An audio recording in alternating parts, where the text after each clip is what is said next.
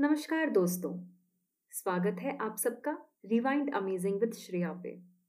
आज हम बात करेंगे एक ऐसी यूनिवर्सिटी के बारे में, जिसका नाम शायद हम सबने सुना हो, पर उसकी कहानी, उसका महत्व, ये शायद सबको नहीं पता होगा। अगर आप आज की डेट पे गूगल में oldest university in the world type करोगे तो देखोगे यूरोप की यूनिवर्सिटी ऑफ़ बोलोना का नाम, जो कि टेंथ सेंचुरी में बनाई गई थी। लेकिन क्या आप जानते हो कि इससे भी 500 साल पुरानी एक यूनिवर्सिटी थी, जिसे अगले 700 सालों तक विश्व की बेस्ट यूनिवर्सिटीज में गिना जाता था? हम बात कर रहे हैं नालंदा यूनिवर्सिटी की, जो एक समय पे भारत की शान हुआ करती थी। ऑक्सफोर्ड, कैम्ब्रिज तो इसके कई साल बाद एग्जिस्टेंस में आए। कहते हैं, इस यूनिवर्सिटी का एंट्रेंस एग्ज़ाम वहाँ के गार्ड्स लिया करते थे। हैरान रह गए ना? तो आइए, साथ मिलकर थोड़ा और जानने की कोशिश करते हैं इस अद्भुत अलौकिक नालंदा यूनिवर्सिटी के बारे में। नालंदा, जो कि तीन संस्कृत शब्दों से मिलकर बना है, ना अलम दा, जिसका अर्थ है, no end to giving. Patna Bihar से लगभग पचासी किलोमीटर की दूरी पर स्थित ये यूनिवर्सिटी आज से लगभग 1500 साल पुरानी है। फिफ्थ सेंचुरी से लेकर इलेवेंथ सेंचुरी तक ऑपरेशनल रही इस यूनिवर्सिटी को तीन बार डिस्ट्रॉय किया गया, जिसके बाद इस यूनिवर्सिटी का एग्जिस्टेंस मानो रहा ही नहीं। एक्सकेवेशन के दौरान इसका खंडर पाया गया, जो कि करीब 12 हेक्टेयर का एरिया कवर करता है। कहते हैं, ये तो नालंदा यूनिवर्सिटी का सिर्फ़ 10 प्रतिशत हिस्सा है। 90 प्रतिशत का एक्सकेवेशन तो अभी तक हुआ ही नहीं है।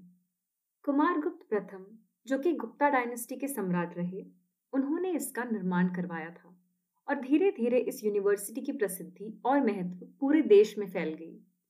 Famous Chinese scholar Hiuen Tsang भी इस बात का ज़िक्र अपनी किताब में करते हैं। क्राइस्ट एरा की पहली इंटरनेशनल रेसिडेंशियल यूनिवर्सिटी में भी नालंदा यूनिवर्सिटी का नाम लिया जाता है। Korea, Japan, China, Indonesia, Persia, Turkey जैसे दूर दराज के देशों से स्टूडेंट्स यहाँ पढ़ने आते थे। ह्यून सैंग जो कि नालंदा यूनिवर्सिटी के स्टूडेंट भी रहे, अपनी किताब में बताते हैं कि इस यूनिवर्सिटी में लगभग दस हज़ार मॉन्ग्स यानी उस समय के स्टूडेंट्स और पंद्रह सौ टीचर्स ज्ञान का आदान प्रदान करते थे। गौर किया आपने? Teacher to student ratio one is to seven का था। बौद्ध किताबों और वेदों से लेकर grammar astrology astronomy metaphysics law medicine theology जैसे सब्जेक्ट्स यहाँ पढ़ाए जाते थे। स्टूडेंट्स के एंट्रेंस एग्ज़ाम यहाँ के गार्ड्स लिया करते थे। अब जहाँ के गार्ड्स ही इतने केपेबल थे तो आप अंदाज़ा लगा सकते हैं कि यहाँ के टीचर्स कितने नॉलेजेबल होंगे। आर्यभट्ट, जो कि फ़ेमस मैथमेटिशियन एस्ट्रोनॉमर थे दीकनगा जिन्हें फाउंडर ऑफ़ बुद्धिस्ट लॉजिक कहा जाता है, और नागार्जुना, जिन्होंने डॉक्ट्रिन ऑफ़ एम्प्टीनेस को फॉर्मुलेट किया ऐसे कई महान हस्तियाँ यहाँ के टीचर्स रहे। करीब 9 मिलियन बुक्स से सुसज्जित यहाँ की लाइब्रेरी तीन मल्टी स्टोरी बिल्डिंग्स में फैली हुई थी, जो रत्न सागर रत्नोदधि रत्न रंजक नाम से जाने जाते थे। कहते हैं जब इस यूनिवर्सिटी को जलाया गया तो अगले छह महीने तक आग की लपटें बंद ही नहीं हुई। एक कहानी ये भी है कि अफगानी मिलिट्री चीफ बख्तियार खिलजी ने करीब 1193 एडी में नालंदा यूनिवर्सिटी को हमेशा के लिए खत्म कर दिया। जानना चाहते हैं क्यों? एक बार बख्तियार खिलजी काफ़ी बीमार पड़ गया। अपने लोगों से बहुत ट्रीटमेंट करवाने के बावजूद वो ठीक नहीं हुआ।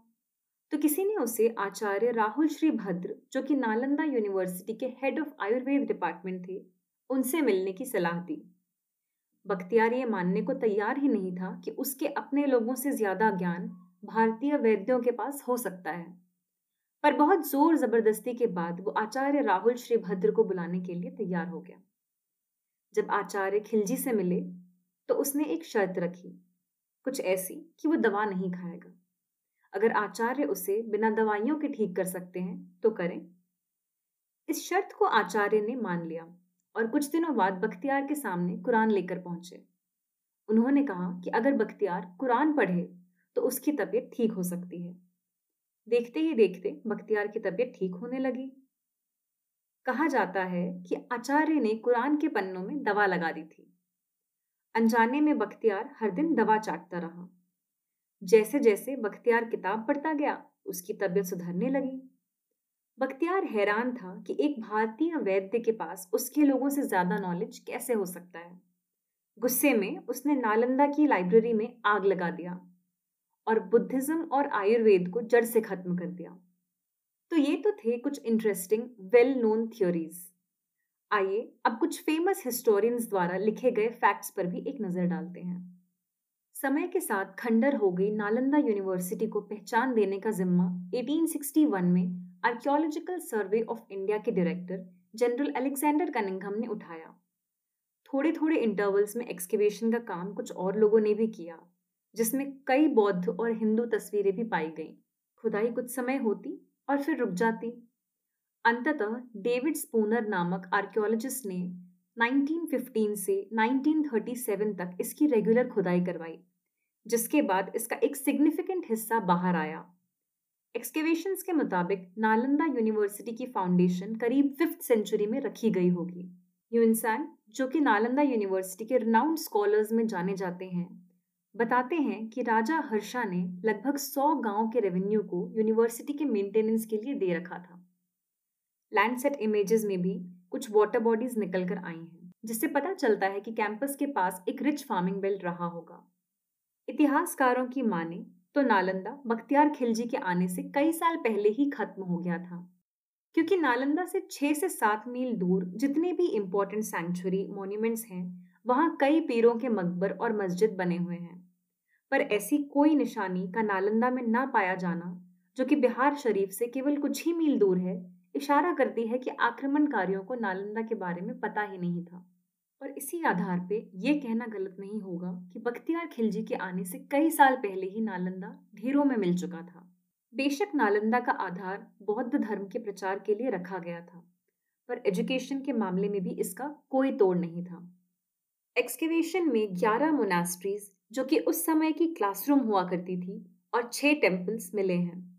इन मोनास्ट्रीज को जितने सिस्टमैटिकली डिज़ाइन किया गया था, जानकर आप हैरान रह जाएँगे। हर एक मोनास्ट्री के बीच में एक बड़ा सा वरांदा हुआ करता था। इसके दोनों ओर बौद्ध मूर्तियाँ बनी होती थी।